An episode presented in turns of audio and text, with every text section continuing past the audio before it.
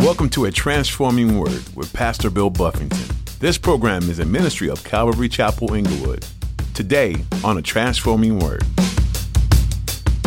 How do you know that you haven't been brought into the kingdom for such a time as this? Look at what a big difference she's making with her life. Because she spoke up, because she took her life into her own hands, because she went before the king and said, If I perish, I perish. Because of all of that, now the people, the Jewish people have been spared. They're going to be able to dwell there in peace. The second in charge to the king, we got leadership that's for the Jews. As Christians in our world today, sometimes it can be difficult to make a stand and speak up. We want to serve the Lord with everything we have, but when our social image is on the line, we tend to back down. Today, Pastor Bill explains that when you stand up for the Lord, mighty things happen in His name. No matter how big or large it may seem, God will always use it to further His kingdom. Be used by the Lord for things you could have never imagined. Stand firm for the gospel and store up your treasures in heaven. Now, here's Pastor Bill in the book of Esther, chapter 9, as he continues his message Divine Reversals. Open to Esther chapter 9. When you get it, say, Got it. We've come to the end of the book of Esther.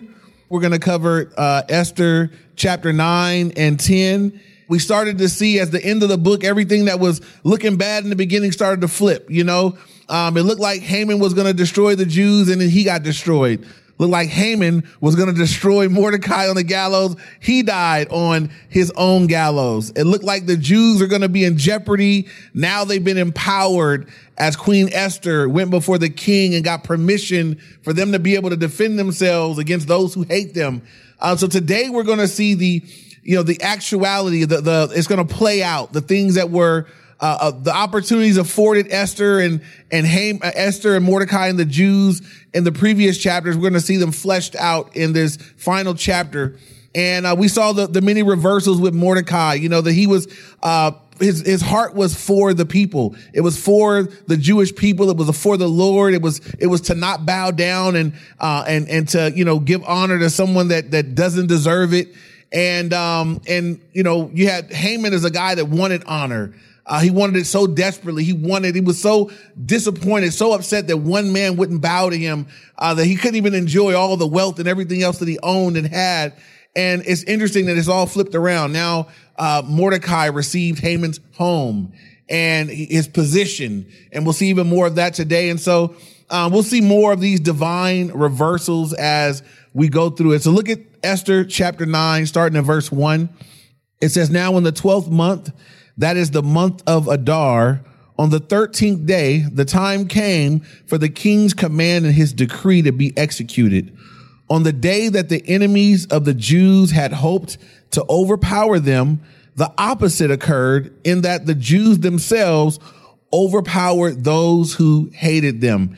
And so again, we, this is another divine reversal. This is on, it says on the exact day that the enemies of the Jews had thought they would overpower the Jews, God has changed things up in such a way that now it's going to go the other way and that now the Jews themselves are going to overpower. And I want you to pay attention to that phrase, those who hated them, right? As the Jews are going out, they're going to kill some people in this chapter. There's going to be some bloodshed, but I want you to understand every time we see them killing groups of people, it's, they're not killing at random. They're not killing Persians in general. They're going after those that were coming after them. It'll say that phrase, those who hated them. And so I want to make it clear they weren't out there picking fights. Um, if, if, if those who hated them had decided, you know what? Now that y'all can fight back, we're going to sit back and take a pass, which I'm sure some of them did. Um, there wouldn't have been no smoke, right? You know, you guys heard the phrase, don't start none, won't be none. Um, that's how it was. If you, if you, if you, if you go ahead and fall back, it won't be none, right? But for those that decided, no, we're coming for you guys. We're to wipe you out. We're to kill you. They now have permission and power and authority to fight back and kill. And that's what they're to end up doing. So I just want to be clear. We, we had a little discussion last week about self defense. Y'all remember that? Uh, we talked about or not it was okay to defend yourself. Could somebody punch you? Could you punch him back? Y'all remember that lesson? Okay. Can we punch back? Boy, y'all a gangster around here. Boy, I tell you. All right. So, uh, they said, yeah, but yeah, we can. So, um, so moving on. Um, so again, it's against those who hated him. Verse two says the Jews gathered together in their cities throughout all the provinces of the, of King Ahasuerus to lay hands on those who sought their harm. And no one could withstand them because fear of them had fallen upon all the people. So as they went out and there were people coming against them, it says that no one was able to stand against them. No one could withstand them. No one was able to overcome them. Uh, and it says because fear of the Jews have fallen upon all the people. Um, if you're a note taker, I'm encourage you to write this verse down. Write down Romans 8:31. It says Romans 8:31 says, "What then shall we say to these things? If God is for us, somebody finish that for me who can be against us? If God be for you, if God be for me, if God is for the Jews here, who can be against those who God is standing for? Nobody, nobody can successfully be. At this point right here, God is with them, God is for them, and it doesn't matter who comes against them, they're not able to withstand them. And so uh, those that were their enemies, those that wanted to do them harm, those that were coming out against them were finding that they were not able. And it says the fear of them have fallen upon the people. Verse three says, and all the officials of the provinces, the satraps, the governors, and all those, um, all those doing the king's work helped the Jews because the fear of Mordecai fell on them. Now, here goes another divine reversal.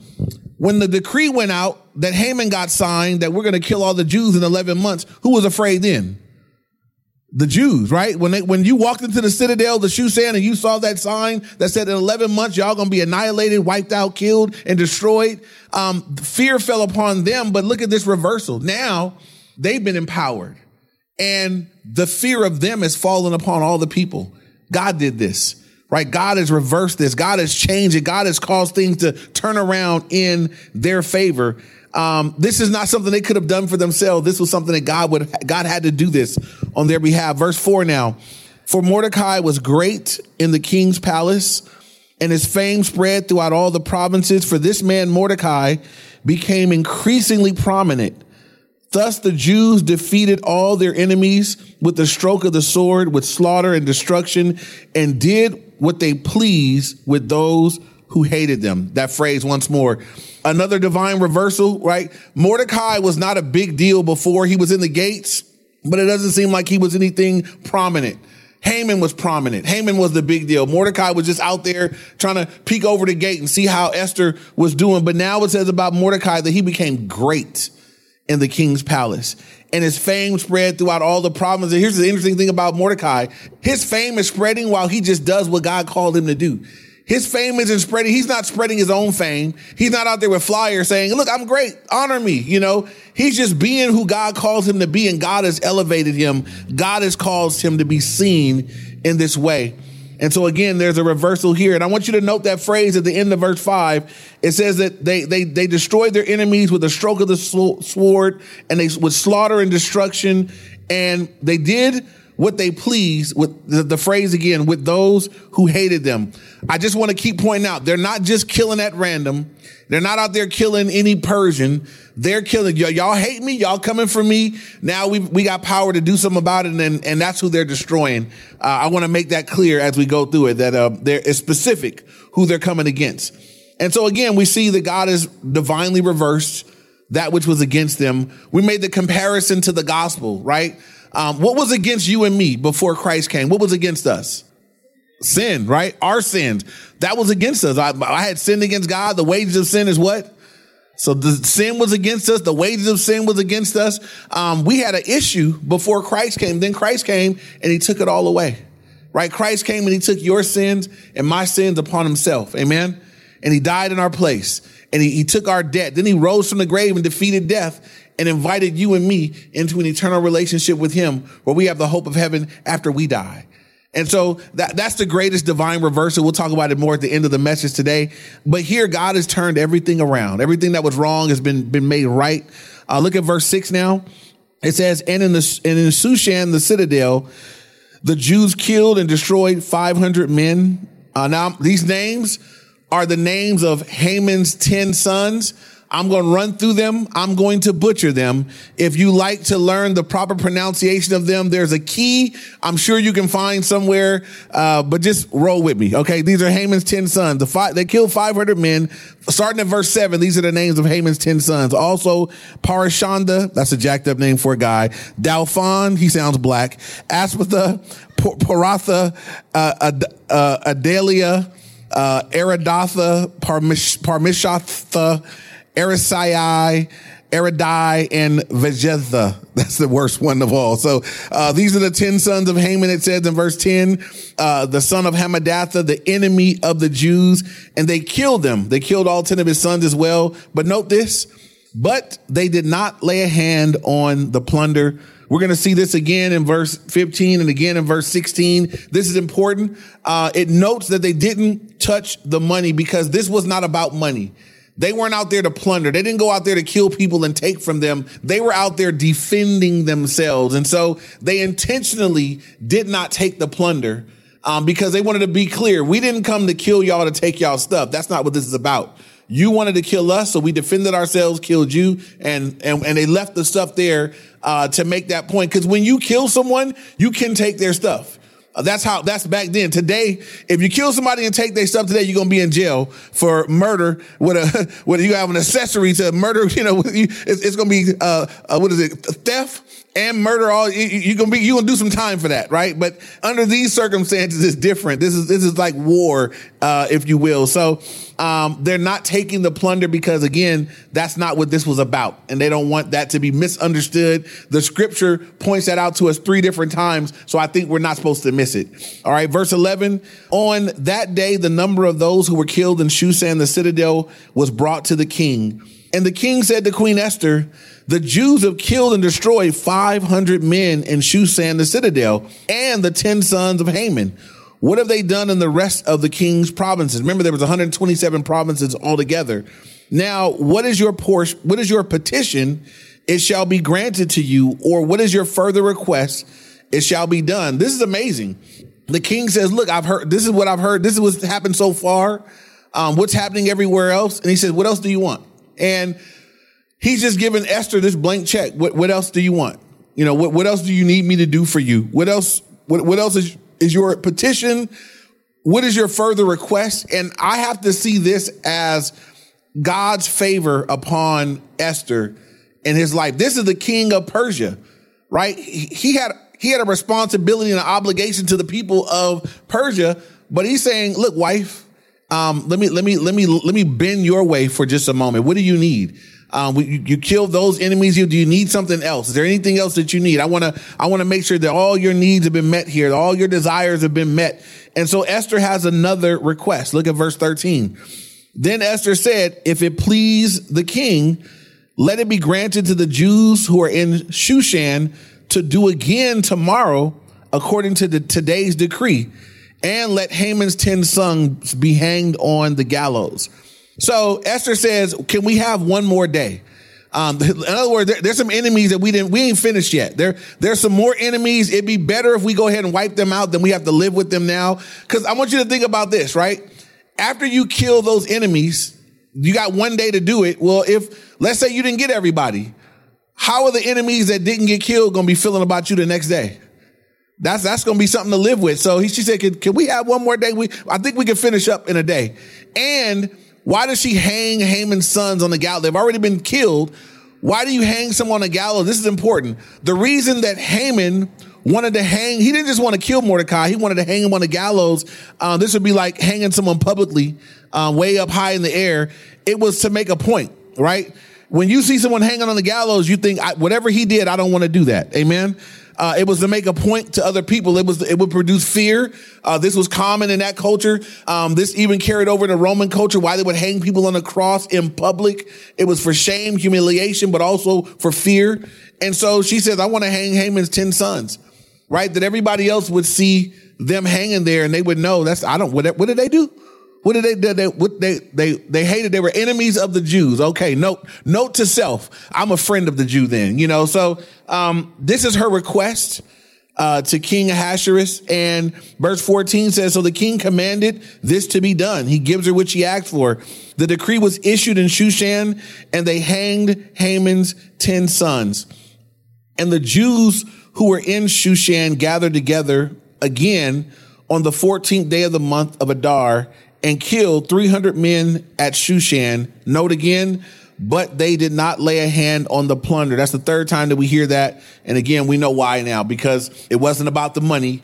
It was about protecting themselves so they could live at peace in, in, in, um, in this province. So, um, so they, they killed these 300 more men. And, uh, verse 16 says the remainder of the Jews in the king's provinces gathered together and protected their lives and had rest from their enemies and they killed 75,000 of their enemies, but they did not lay a hand on the plunder. It's fourth time. So, uh, so we got a lot of people die. 75,000 people have died. Um, just in that, in that, in that area right there. So 75,000 people have died. Um, it lets us know one, that's how many enemies the Jews had. Um, but again, here's the reversal. The Jews are the minority in Persia, right? Remember that they didn't go back to, they didn't go back when, when Nehemiah built the walls and everybody was invited to come back home. These are the Jews that said, nah, we're comfortable in Persia. We're going to stay put. They didn't go home. They're in foreign land on foreign ground. They're the minority group. God has put them in power by bringing Esther into the kingdom. And it, it, reminds us of the truth of the words that Mordecai spoke to Esther when he told her, how do you know that you haven't been brought into the kingdom for such a time as this. Look at what a big difference she's making with her life because she spoke up, because she took her life into her own hands, because she went before the king and said, if I perish, I perish. Because of all of that, now the people, the Jewish people have been spared. They're going to be able to dwell there in peace the second in charge to the king, we got leadership that's for the Jews. The queen is a Jew. So if the king likes his queen and she's a Jew, the Jews ain't got nothing to worry about. Amen. Uh, they're gonna they, they, they're gonna be they're gonna be just fine in this area um, until unless he does a Vashti on her and puts her out. So, um, but for right now, things are looking great for them. And again, God has turned many things in their favor at this point. Uh, let's move on. Look at verse 17 now. This was on the 13th day of the month of Adar. And on the 14th day of the month, they rested and made it a day of feasting and gladness. But the Jews who were at Shushan assembled together on the 13th day, as well as the 14th and on the 15th of the month. And they rested and made it a day of feasting and gladness. Therefore, the Jews of the villages who dwelt in the unwalled towns celebrated on the 14th day of the month of Adar with gladness and feasting as a holiday and for sending presents to one another. And so the Jews that were in the provinces, they, they held this feast and celebration on the 14th of the month. The Jews that were in Shushan celebrated on the 15th. And this is the beginning of a, what we call the Feast of Purim.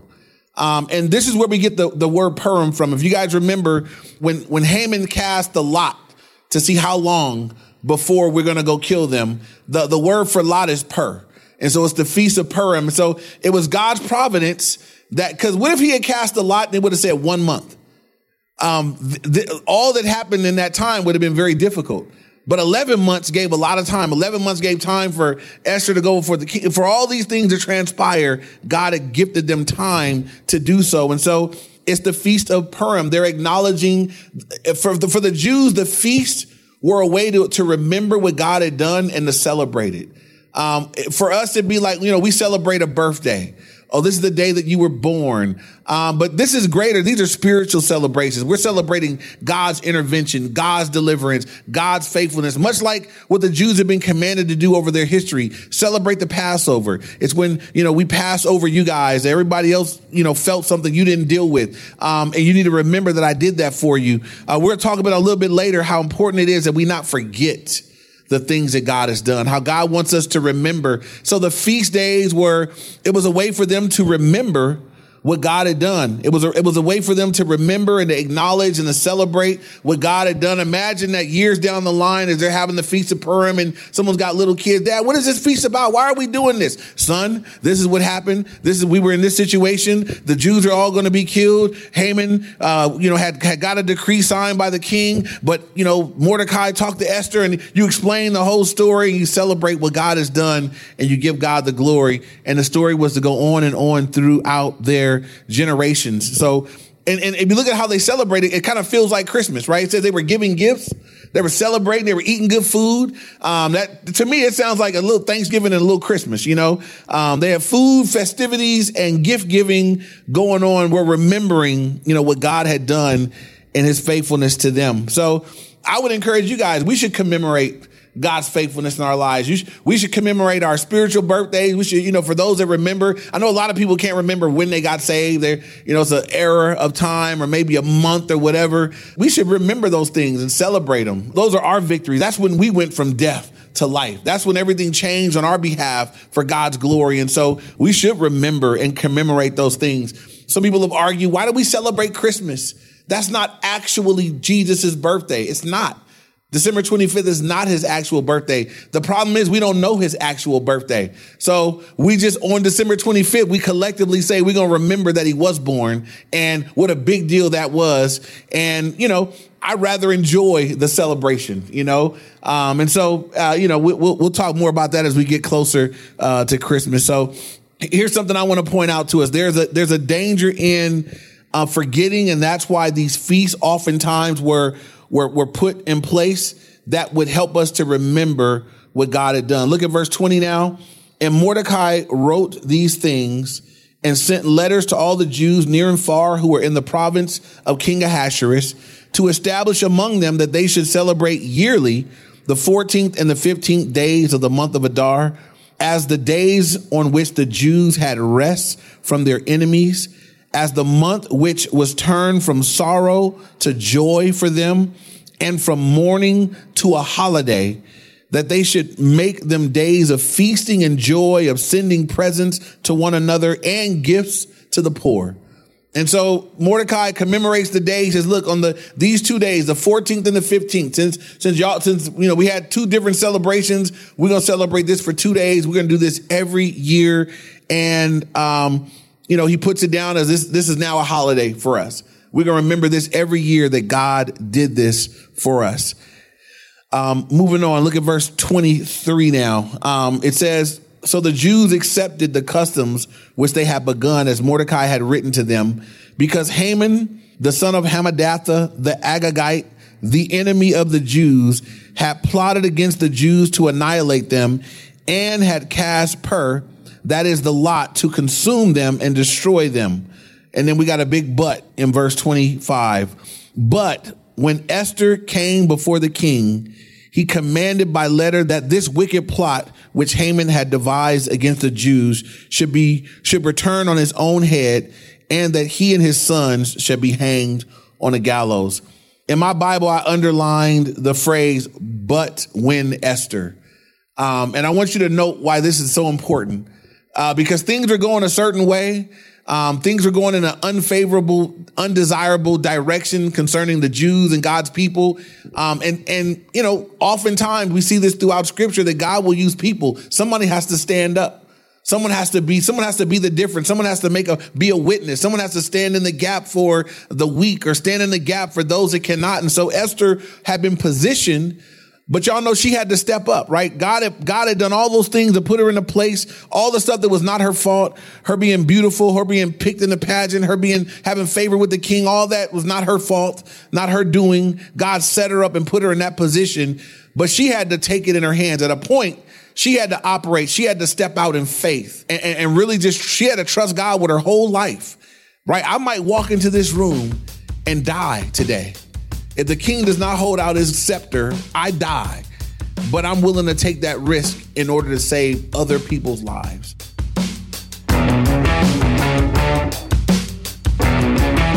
We're so glad you decided to spend your time with us here today on the Transforming Word. Pastor Bill Buffington has been making his way through the book of Esther. Esther is known for being Queen of Susa, But her story doesn't start that way. She finds herself in all kinds of uncomfortable scenarios on her way to the throne, where she would eventually become the picture of a faithful servant of God. If getting out of your comfort zone is the way to success, then Esther wrote the book. How are you getting out of your comfort zone to improve your relationship with God and overcome the worldly sins that are all around you? There will always be seasons of life where the pain and agony can't be avoided. How will you respond? Will you turn to God despite the pressures to mask your pain with the things of this world? Or fall into sin like so many people before? Esther and Mordecai faced the threat of an oppressive and vicious ruler over the people. Still, you and I face a spiritual threat today, and a spiritual threat requires spiritual weapons like prayer, praise, and worship, and we know just where you can find those right here at a Transforming Word in Inglewood, California. Are you in the area? We'd love for you to come in and see us this Sunday. We meet at 9 and 11 a.m. For the rest of the information you need, head over to calvaryinglewood.org. Once again, that's calvaryinglewood.org. And if you're not in the area, be sure to catch our live stream online this Sunday. Well, that's it for today. Thank you for being with us, and we'll see you next time with a transforming word.